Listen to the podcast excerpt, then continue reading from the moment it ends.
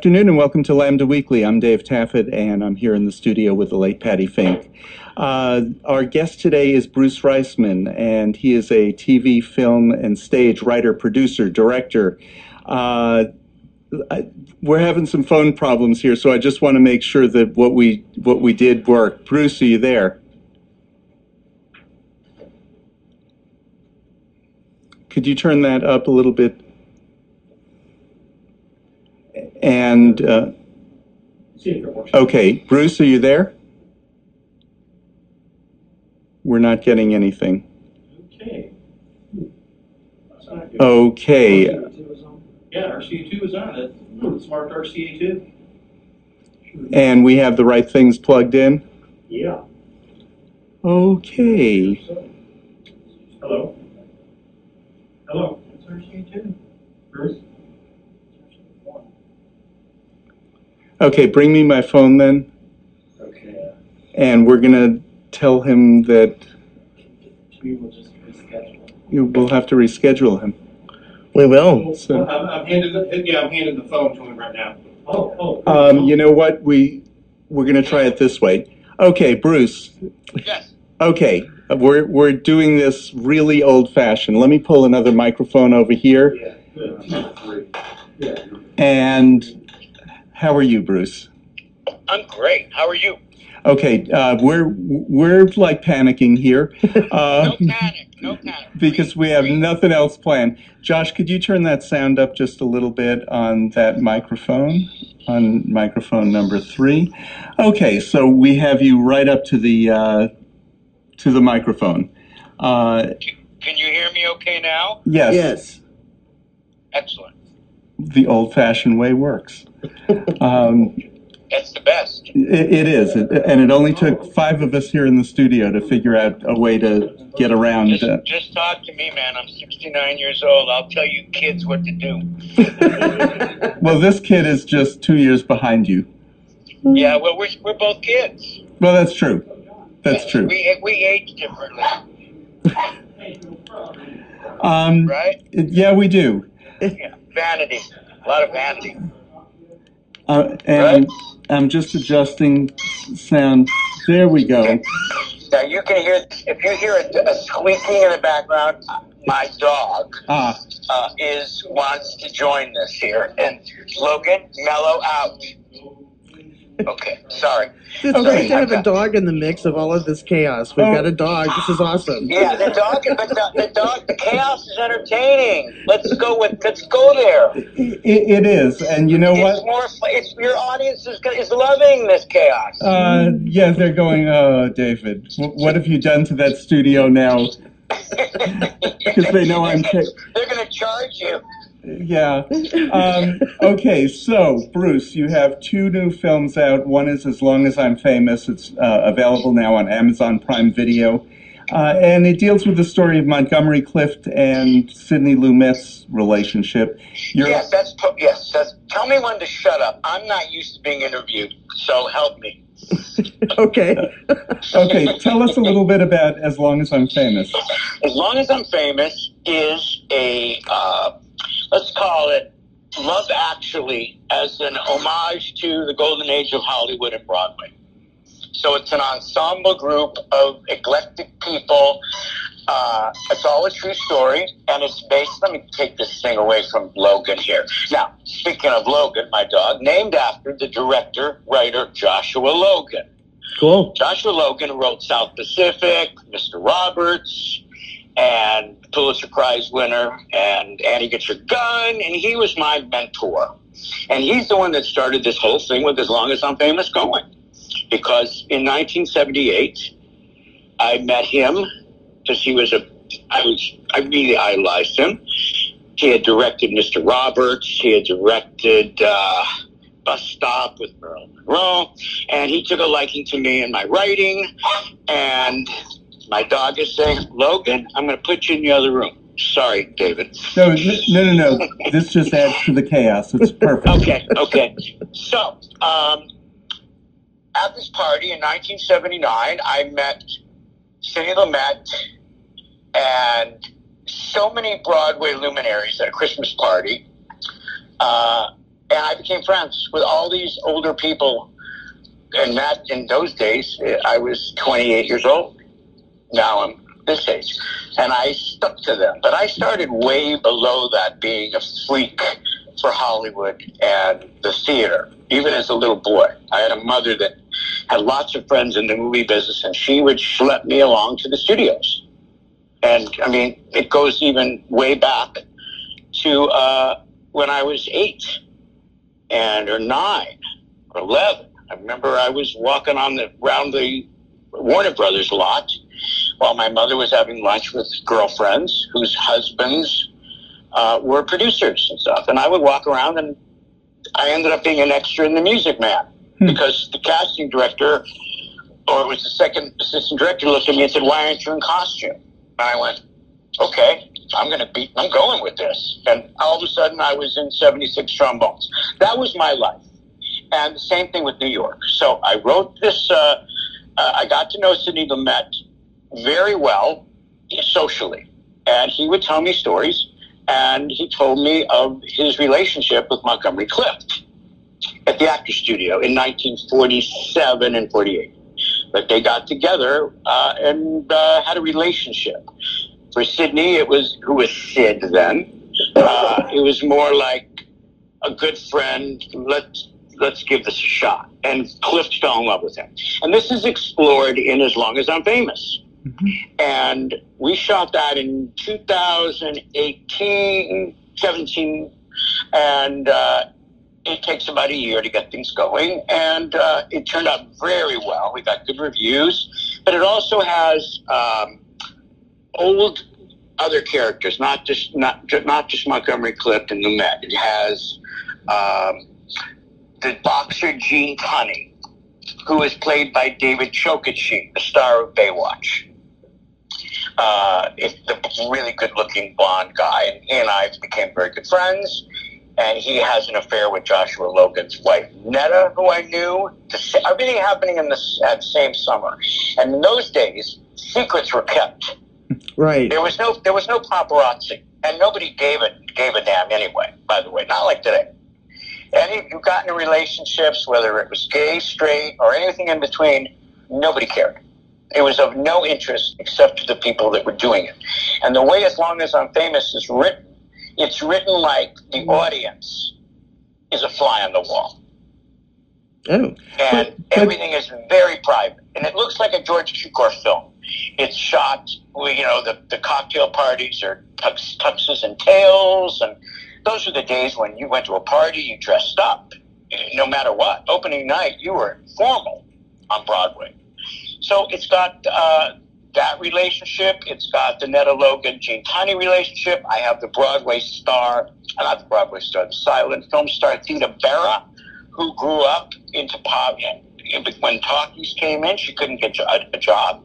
She ended up working as a nurse at Bellevue, the mental hospital, Oh my. and and she's played by Tracy Nelson, Ricky Nelson's daughter. Yeah.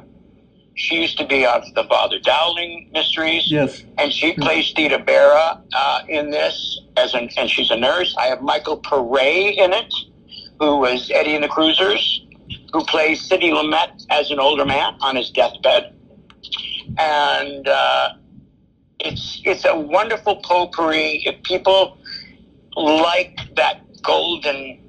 You know, the, it's you know the movie Hollywood. Ryan Murphy did that miniseries. Sure.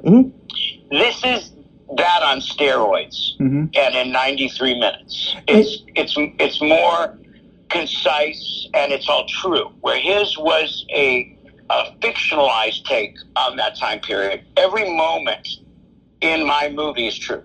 I wrote the dialogue because obviously I wasn't alive, you know. But every situation happened, and uh, it, it's and it's a beautiful cast, and and that that led to uh, my other movies. That was the first one of my new company, Stony Point, Broadwood Media, which is brings us to Hey, well, Stony Point. Bruce, Yes. um, just in case somebody listening doesn't know who Montgomery Clift and Sidney Lumet were, because we're Oh. old, we know.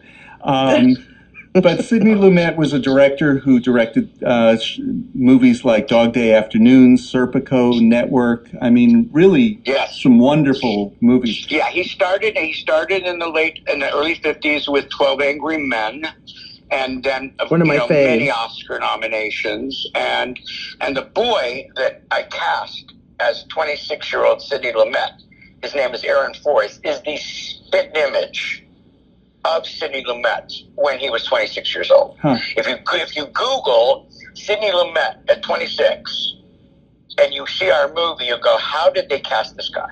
And it was a, a total accident because I didn't know what Sidney looked like when he was 26. But it, it also led to me forming this company, uh, independent film company, that started as Broadwood Media and has now evolved into Stony Point Entertainment. And we created our own distribution company in conjunction with Amazon and all the other ones. But this one is more direct. People can just hit a button at going to stonypoint.com and they can stream their movies a lot less money and they can buy them for a lot less money. And these are movies that people might want to have in our library. So we offer them as DVDs. Um, and they're they're really feel good movies. You sit down and watch these films and you learn something new and because I'm I'm fascinated with entertainment movies. I'm very cynical about the movies. I'll tell you know, I was just sharing with somebody and I'm not promoting myself with this, but I watched a movie called Pride last night. Have you heard of it? Yes. Yes.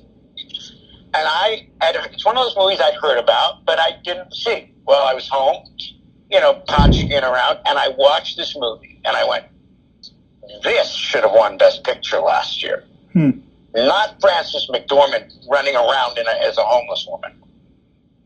That movie is what I write. That's the kind of pictures I write. You get a lump in your throat every ten minutes. Okay. That's that's what got me going as a kid in the movies Sure. all of my favorite movies, and I'm sure all yours, and and even today, you get the kids down, and the ones that make them, they remember the most. Whether it be Frozen, it's about that song she sings. It's the lump in the throat. You see, and that's what I write. And uh, so, as long as I'm famous is out and available on you know at our website and on Amazon. But if they go to Stony Point Entertainment, they save money and they can own it, and it's a beautiful movie. In fact, when the film came out, I got we got great reviews, especially from the LGBTQ community, because our depiction, my depiction, which I wrote, of the relationship of Montgomery Clift and Sidney Lumet, from all the reviewers, said the most realistic love relationship they'd ever seen in a movie Wow. Because I wrote it never mentioning there was anything unnatural or different. It was just, and when they would have their love scenes, we our one little love scene, which is not nude, it's just shirtless, boxers, okay, hmm kissing, you know, you know, normal, a love scene, right? Twenty-one million views on YouTube. It got so many views they took it down because I wanted to monetize it and you can still see it, but they started again. But in the movie, that relationship is so great because I, I like to think I wrote it well, but the two actors were unbelievable. The chemistry was ridiculous, and uh, so that's as long as I'm famous. And then in the mid, then since then after that, we uh, did uh, just before COVID. I did uh, Last Call in the Doghouse, which has just been released last week. And, And, tell us a uh, little bit it- about that. It's described as just what you said your movies are about. It's about redemption and kindness. I'll tell you what it is. Okay. Last call in the doghouse. The doghouse is a bar. It's called the doghouse. Hmm. And you know, and I'll explain to some of your listeners what Brigadoon is. Brigadoon, the musical, is about a town that comes alive every hundred years in Scotland, right? hmm hmm Okay. Well, the doghouse is a bar that only lands when it's needed.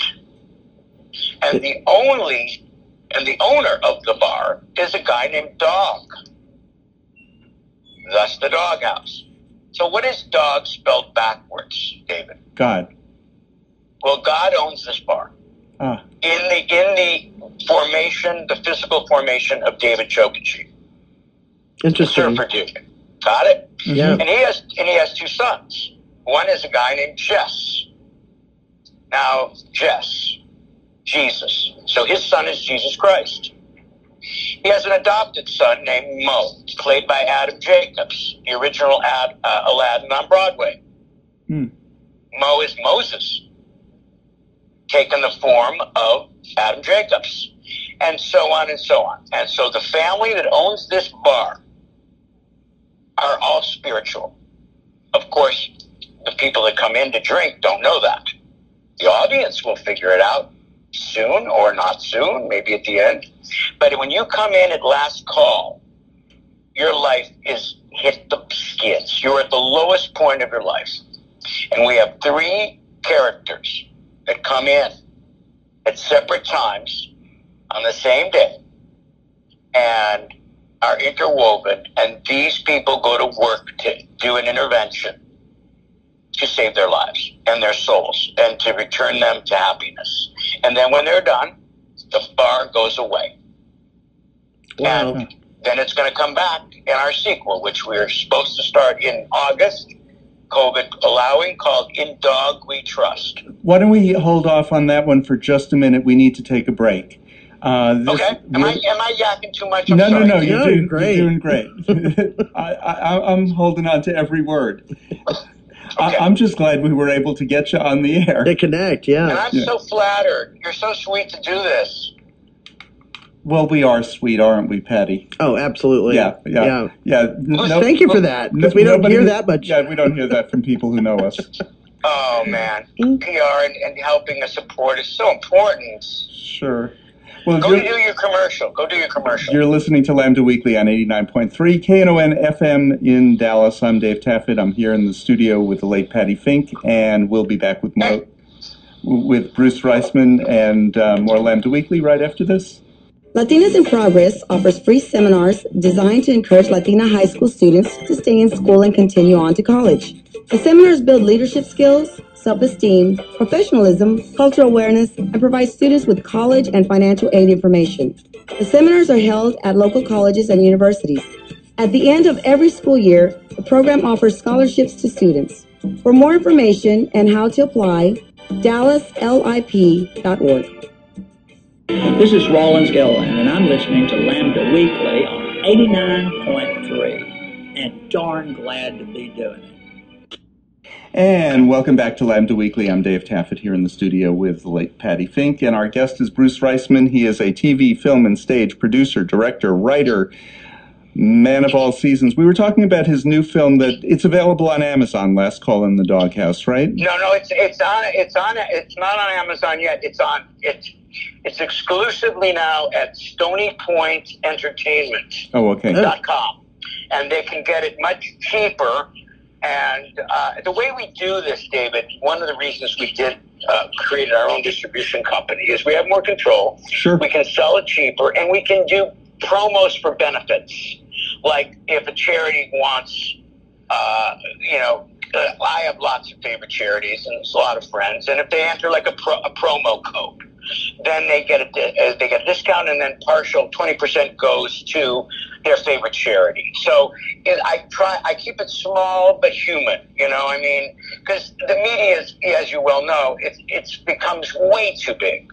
You know, Amazon got way too big. You have to start searching for things, and this way I can keep it, you know, successful, but I can return. You know, I can pay it back. Does that make sense? Sure. Sure. You know, like Um, like the movie Pride. You know. right. Do you know I've seen that advertised? I'm going to go watch it now. Oh, it's the So- best. Yeah, yeah. Look, I'm giving them my time. To hell with them. Yeah, to hell Talk with them. about me. Let's talk about you. And you you have a sequel uh, to your film, uh, Last Call in the Doghouse. It's called In Dog We Trust. Yeah, we're going to start shooting that. We were supposed to start shooting it on the 10th, and then LA is now back on semi uh, lockdown. So we postponed it, and uh, it, it's very weird. We're finding a lot of uh, people, not my old actors, like the actors that are repeating their parts, but a lot of the new ones are not getting vaccinated. They refuse. These these kids, they won't do it.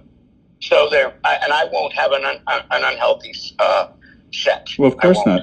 Of course Yeah, not. well, they lie, but let's not let's not go there. Um, but yeah, I've been doing this. I've been doing this. Uh, I sold my first script. I don't know if it's in my bio. You read it when I was uh, twelve. Yeah, I was going to ask you about that. How does a 12 year old write a TV script? Uh, the script was for Voyage to the Bottom of the Sea, That's right. which was one of my favorites when I was a kid. I, I love seeing it was then. my favorite. Bonanza and, and, and Voyage to the Bottom of the Sea. The two of them. Bonanza even earlier. Uh, Bonanza was really got was really got me into it. And you I wrote a script for Bonanza too? No, Oh, okay. uh, no. I but I ended up spending many years on the set of Bonanza. I forced my way into the situation. That was the way I lived when I was a kid because I, I would rather be around studio adults and kids than normal my peers. You know what I'm saying? Oh, I do. Because I did the same thing. I grew up in New York and I basically did the same thing hanging out at the stage doors on Broadway. Yeah, oh yeah, yeah, yeah. Yeah. And if I and when I lived in New York, even in my twenties and thirties, because I was bi-coastal, um, all my actually most of my closest friends now are in New York. If I could afford to live there right now, I would be gone. I it's because I I had a great place at eighty seventh in Amsterdam, Oh, nice. and oh, it was a beautiful co-op I bought for with a bunch of other actors for like eighty thousand bucks Uh, and now it's worth seven million. Oh wow! yeah, it was one of those two-story, you know, grand houses. You know, Uh-huh. with the, that we walk in a little winding stairway to the upstairs. It's ridiculous, but hmm enough about the real estate market. Yeah, I, I, uh, I how does a guy? I wrote. I was. I want. I had a tape recorder and a little reel to reel, and I would tape the voyage to the bottom of the sea, and then I would transcribe it. But I didn't know what the format was. So this wonderful mom that I had, God rest her soul, she just died five years ago at mm-hmm. 92. She went out and bought me a book called Teleplay. And mm-hmm. in this book, at the back of it was an actual copy of a teleplay. And I, that it showed you what fade in, exterior, and all that stuff was. So I copied it. And I did, I wrote a script for A Voyage to the Bottom of the Sea. And in those days, it was a very tiny business. You, I would just get the address of Irwin Allen's office. He was the head guy. hmm Um, you know, Towering Inferno and Poseidon Adventure And Lost in And- Space. and Lost in Space, which is another story. And because one led to the other, and so I I, I uh, found the address. I I typed up the, the carbon, you know, the carbon copy. Remember when this was? Right. was like sixty two. Mid 60s or early 60s. 63. Right, yeah. So I sent it in, but they sent it back with a letter saying you have to sign a, a release form. So I did. And then about a month later, I got home from school, and the phone rings, and my mom says, about 4 o'clock in the afternoon, oh, Bruce, somebody from uh, 20th Century Fox wants to talk to you. she made she made nothing of it because she knew I was weird and loved it. You know, Bruce is on one of his adventures, and I'm going to have to drive him somewhere. So that's the way she was. And uh, this lady got on the phone and said, "Are you Bruce Reisman?" I said, "Yes." And she says, "Well, Mr. Allen would like to meet you about your script. Can you come uh, to the studio, at 20th Century Fox, on Friday at 3:30?" I said, "Hold on a second. She didn't know I was going to talk to my mother. I said, Mom, can you take me to 20th Century Fox at 3.30 on Friday? Yeah. Oh, yeah. Okay. Yeah, sure. Okay. Right in the middle of traffic. There was no 405 then. So it was an hour drive. And uh, so I got on the phone with Susan, her name was. I said, yes, I, I can, I'll be there. Okay. So my mom takes me. We get on the lot and do that bullshit. I'm sorry. And uh, we sit in the office. My mother says, uh, Mr. Reisman is here to see Irwin Allen. Okay, have a seat. So about 35 minutes goes by. We're sitting and, you know, reading Life magazine, and I'm doing homework. and uh, and this, my mom says to the lady, um, we've been sitting here a long time, and uh, I got to get the kid home for to do his homework. And the lady said, well, we're just waiting for your husband to get here, Mr. Eastman.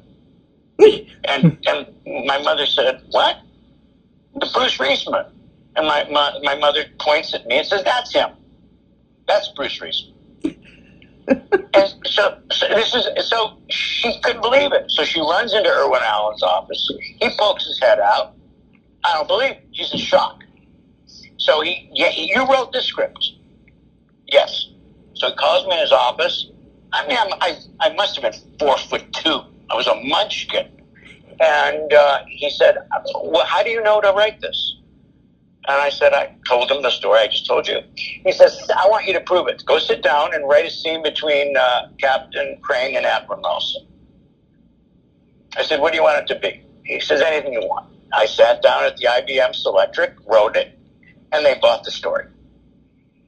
And That's so cool. I became, I, I became a pest to Irwin Allen until he died and not a pest, but I was on every set. I was an extra in the Poseidon Adventure. I got soaked. I was I in the Towering Inferno. I got stepped on by Steve McQueen. I, I mean, Richard Chamberlain was an ass.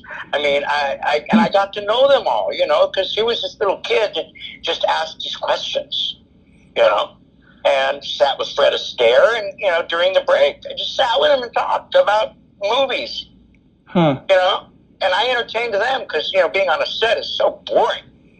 But I was I was fascinated by everything. You know, what's that like for? What is that for? What's this? And that was my whole life. I'm curious about the script itself. How much did they change it? A hundred percent. really? Oh, okay. but they what they were really buying was your story then.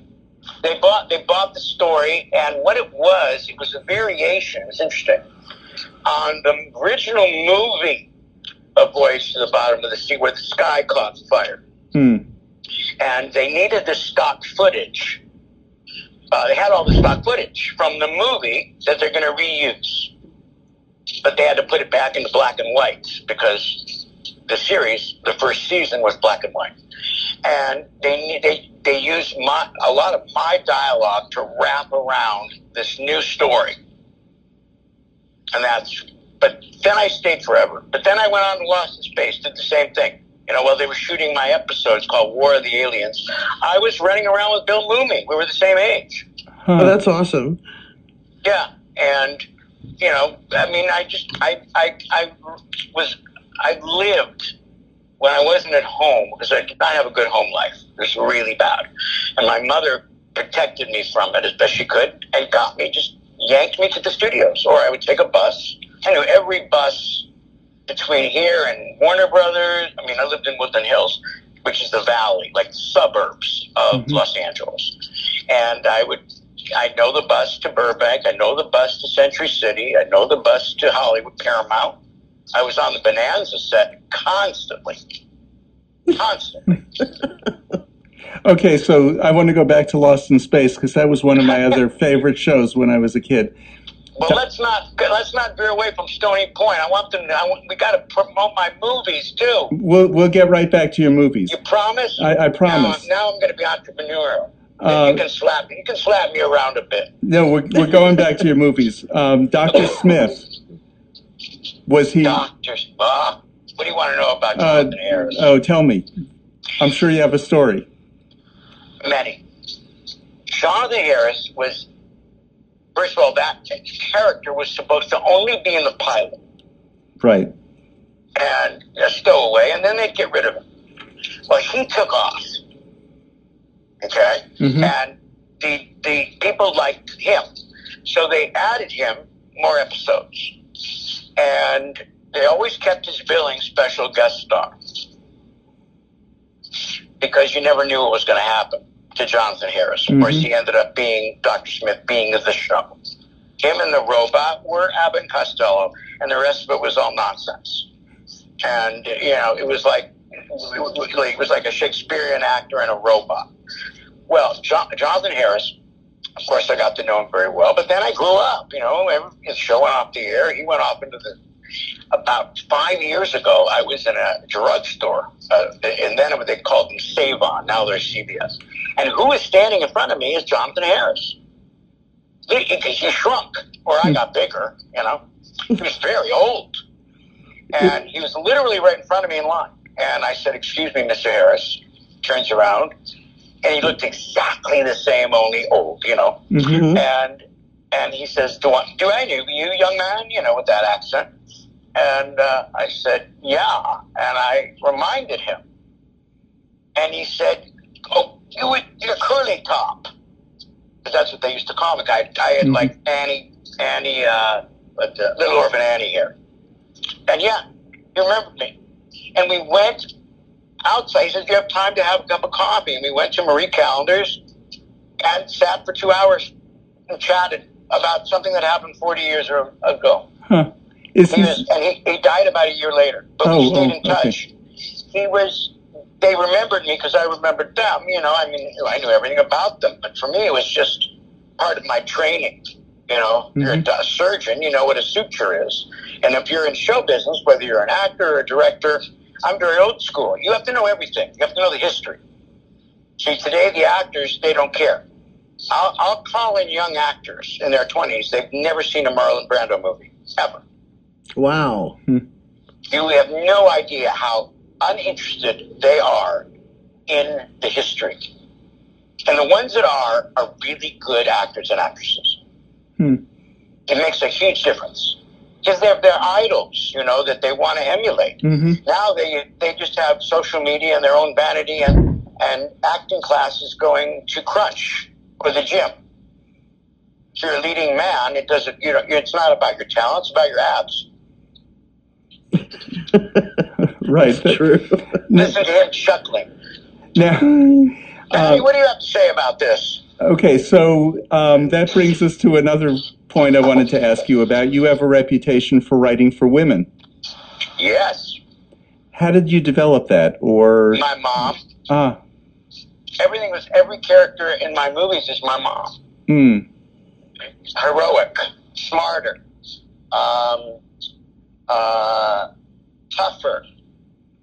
My mother, my mom was. She was Hillary Clinton in the '60s without being a Hillary Clinton. She Mhm. was the head. She was the head of every committee, and she was a housewife. They could they could do both. My mother was a normal, completely. I'm not going to use the word subservient housewife, but my mother had a philosophy, and all of my girlfriends at the time would come to her and go, "Why did you have a 72 year marriage?"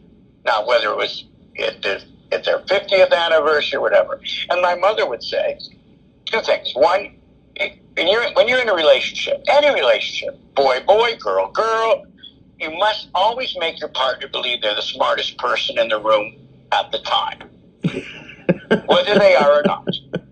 Number two, if you're a, if you're married, you're a woman. You have to be two things. You have to be Julia Child in the kitchen and a prostitute in the bedroom. well, that describes Patty. Right. well, you know what I'm saying? But my mother was able to be the smartest person in the room. She was the head of everything. She could have run for Congress. She was that lady. And when I got to know the Clintons, that's a whole other story. I got to know the Clintons very well in the in the uh, uh, uh, early '80s because I worked at 20th Century Fox uh, with Harry Thomason, Oh. who created Designing Women Sure. and he was my boss on the Fall Guy, and his college roommate was Bill Clinton, governor at that time of Arkansas. They Mhm. came to visit. I could tell you stories. I can, and, and they're all in my movies. So I mean, these women are always just. I write them well because um, I like them, you know. And my teacher, Jane Heidel, who's 90 years old still, from the 13 when I was 13 she started me writing. She comes to every premiere. That's awesome. She's the one that recognized that I was weird in a good way. And she and my mother got in cahoots, and they she encouraged me to write. And it, because of her, I'm a writer, Jane Heidel, because I wanted to be an actor. That's what I wanted to be, but I didn't have any talent. But you have done some acting. Uh, you Oh, were a a semi-regular but I still didn't have any talent. I fooled them. You were a semi-regular on the Waltons. How did that come Yeah, about? the 13 episodes, but I, I, I quit the first time I saw myself on film in the Waltons. I never worked again. I, I, I fired my agent that day. You want to hear that story? Yeah, yeah. I was, uh, this was 1974. I think I was 23. God, I'm an old bastard. Jeez.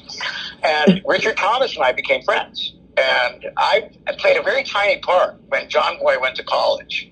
I was the, the city guy who gave him hell for, you know, being a bumpkin. I maybe had one or two lines an episode. But I worked, you know. And on Fridays, he and I, if we happened to work the same day, uh, if I was in a scene, he was in a scene. And we would go to the smokehouse across the street and have uh, margaritas. And he said, let's go. We finished early. Let's go watch dailies from yesterday. Dailies are is the stuff that they shot the day before, and you'd go to a screening room and watch on a big screen what you shot Mhm. the day before. And it happened to be my stuff in the classroom. I said, I'm not going to dailies. He says, You're going. Let's go. I'm not going. He talks me into going. I see I walk in, I see myself on the big screen, and I I, I literally ran out and went to the bathroom and threw up. Oh my God. Literally, I'm physically, physically. Now that could have been a combination of being a Jewish neurotic in my twenties, you know, uh, and being immediate. It, it just, I knew how bad I was, and I ran into a phone booth. Remember those things? That's nostalgia. And I called my agent and said, "I'm done." She says, "What do you mean you're done?" I just told her. I told her what I just told you. She says, You're crazy. I said, I'm serious. I don't want you to send me out anymore. She says, You have one more episode next week. I said, I don't want to do it. You have to. You have a contract. so I went to the director, Harry Harris. God love him. God rest him. I said, Harry, please. You know I'm shit. I'm sorry. Oh, I'm sorry. I, I, I, you know I'm not a good actor. Please take my lines away. Give them to Kathy Cronkite. Walter Cronkite's daughter was in the classroom with us. She says, okay. I did one, one more episode. I just sat in the classroom, wouldn't speak. I felt more comfortable, and I never acted again. Hmm. Wow. that Well- was awful. And that was such a staple in American homes at the time. You know. What, the Waltons? Oh yeah. Yeah. Oh my God, yes. I was, but again, I got very close to Earl Hamner Jr., who was the creator of it.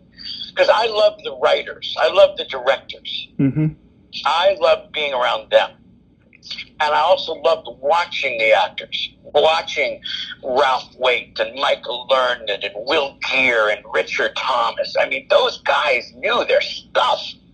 It was like it was like being hypnotized, hypnotized by the true talent of these theater trained actors. That's the key.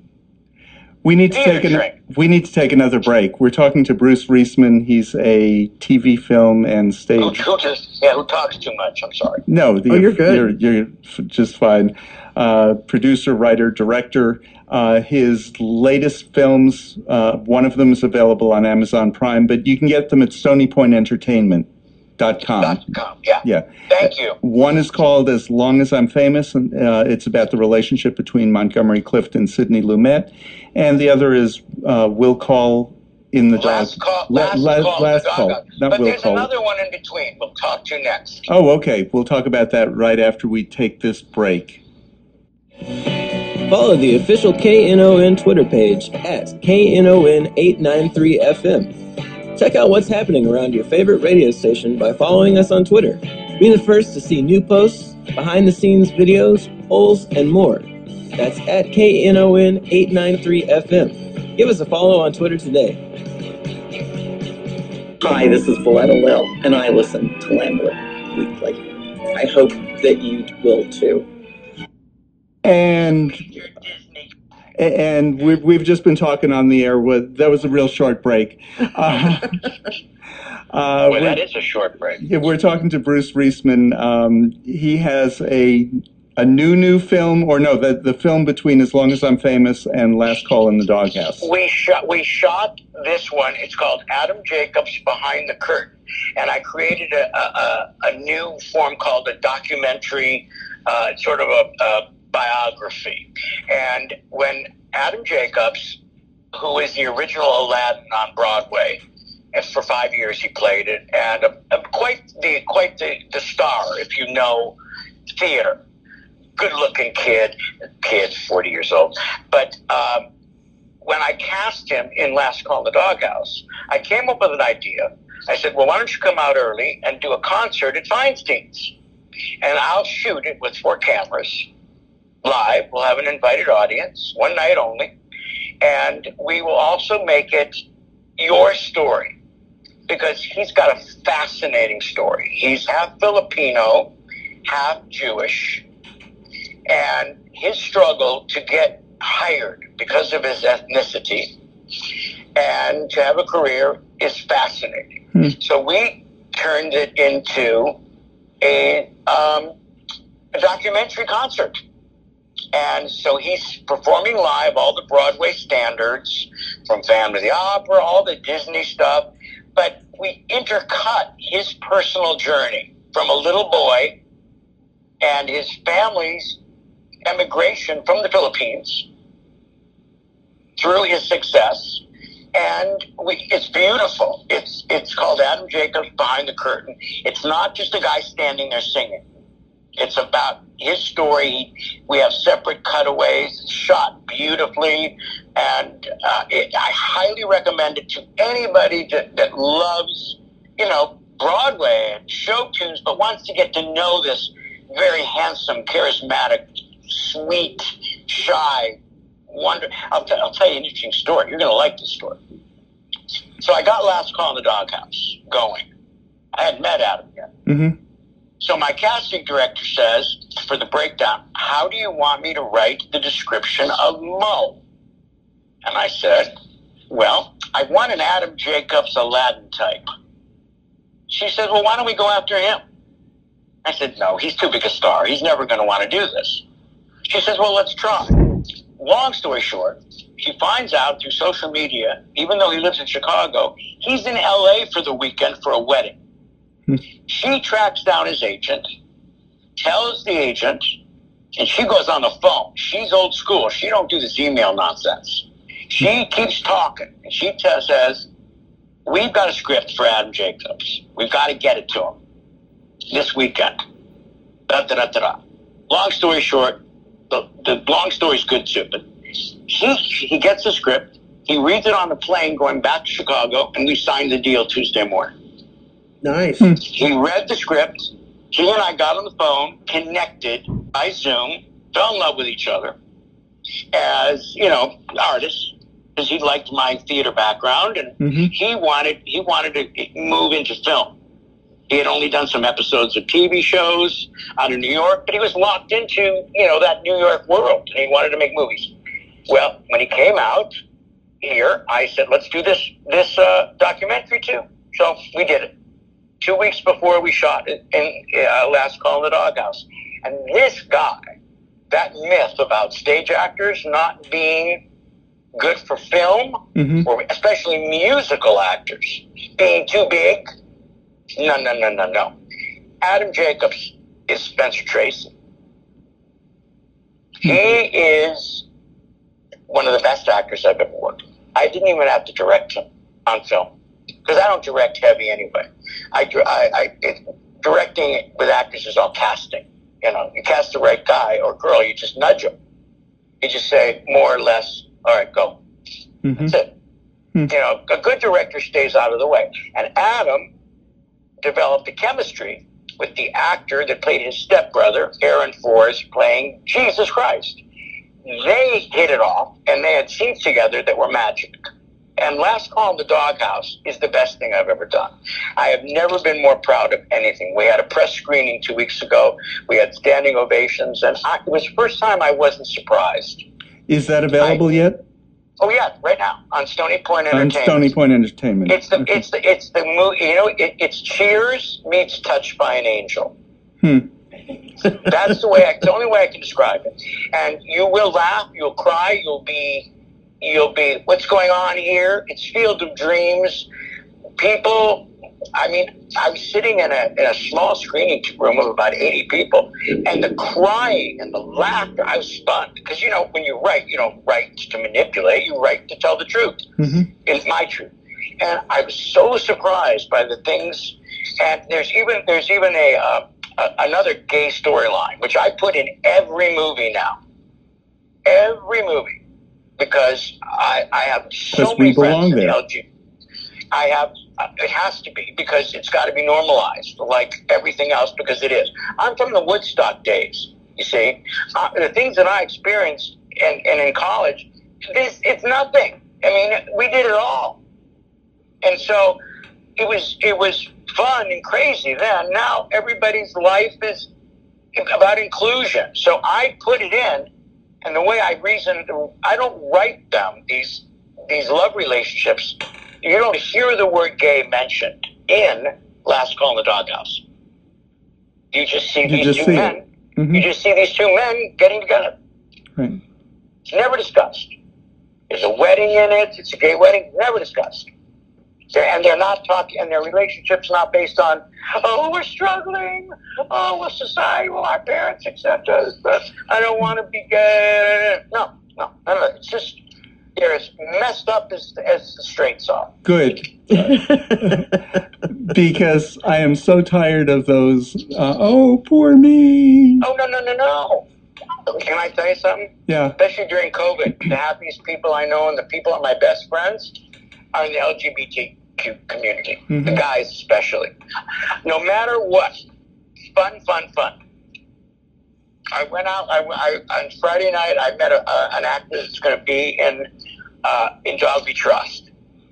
Uh, I'm not going to mention because he's he's an out gay man, but it's not my it's not my. I don't know him well enough to say, hey, this guy's gay. But um, he's an incredibly good-looking young man. He's also a medical doctor. Oh wow. Huh. Interesting. This, you're going to love this guy. He's, he's, I can tell you his name. His name, if you look him up, Lycan Scott. L Y C A N. Lycan Scott. Okay. This guy, he's 34 years old. He is so funny. It was like, I felt like I was on a date. It was like the best first date ever. They ain't going anywhere. You know, I mean, because he's in a 10 year marriage and all that stuff. But I had more fun with him because they're, it's, it's almost like an opposite stereotype. It's just a survival thing. They're so funny. You know? Mhm. It's like, I mean, I think everybody back in my generation, well, you're 67, so you know, everybody was more of a thrill seeker. We, and we didn't take life that seriously. Right. We had big, the serious stuff was Vietnam and, Right. and political unrest. But our lives, you know, let's go get, let's go have drinks. Exactly. Let's Exactly. let's let's go to a, a Mazola party. Oh, you don't know what that is? A Mazola party. No. Google it. Okay. right now. but we can't talk about it. But we went to those. Those were common. So when I see all these people him and hopping about about these relationships, I just go, I don't find it to be that way. I find them to be, you know, politically repressed, but individually, well, fun. New York, come on, look. Mhm. I mean, that whole theatrical community, the best. Exactly. best. Exactly. I, I want to go in a different direction. We only have a few minutes left. You wrote an ep- you wrote an episode of The Young Riders, and that got you inducted Yes. into the National Cowboy Hall of Fame. Isn't that sweet? How did you, well, you did your homework. I did do my homework. How did that happen? what would you like to know? um, how how did that happen? I'll tell And- you how it happened. And are you really a cowboy? I'm Jewish. I'm not a cowboy. We Yes, own the so- state. We are Josh state. and I. We own we own the horses. We don't we don't ride them. Gotcha, gotcha. Okay. I've never met a Jewish cowboy. no, I'm sorry. It's not. We don't. We, we stay on the ground. We're desert people. Camels, if anything. You know, escaping. You know, we don't get on horses. I wouldn't get on a horse. The one guy I knew I- that got on a horse when I was a kid hmm his name, my buddy Todd Later, Jewish boy, got on the God blessing horse. The horse threw him, stomped on his kidney, and he lost his kidney. Ooh. My buddy in college, in, in, in grammar school. He was Jewish. He shouldn't have gone on a, on a damn horse. Josh, have you ever ridden a horse? Yes, I have. And I have But I too. bet he, I But- really liked it. But I was I was not Jewish for the first Oh, that's 15 true. years You of my Jewish life. When I was a kid, I rode a horse. You weren't Jewish. I- I am you did- Jewish. If you did, you got hives on your thighs. Well, I never what- did get along with to the horses real well, but See, and That's what I, I'm happened to here. me I when rode I was all the taken time. to Kiddieland in Chicago. They forced me to get on this damn pony. I had shorts on. I didn't want to go on this thing. It was ugly. It smelled.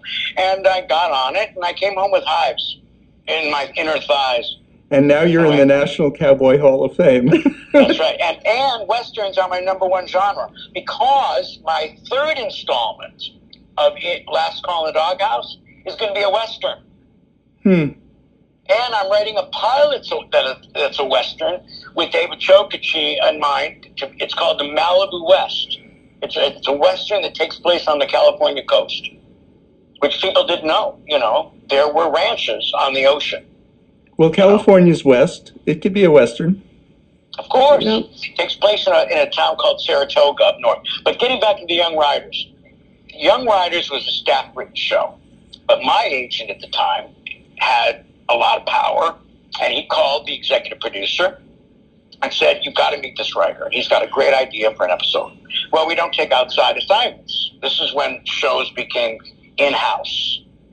And he said, "Well, you got to meet Bruce and let him pitch you the story." So I pitched him the story about this uh, Henry David Thoreau type um, uh, Davy Crockett writer, all right, hmm who was very close to the Indians, and he hated that the Indians were being uh, repressed and messed with. And it was called Requiem for a Hero, and it was about a man who forms a very close friendship with, with uh, one of the young riders, who was uh, the Baldwin kid. What was who's the young one that before he went crazy? Billy. Uh, what's his name? Billy. Um, the youngest uh, Baldwin. Yeah, Billy. Billy. The, no, younger.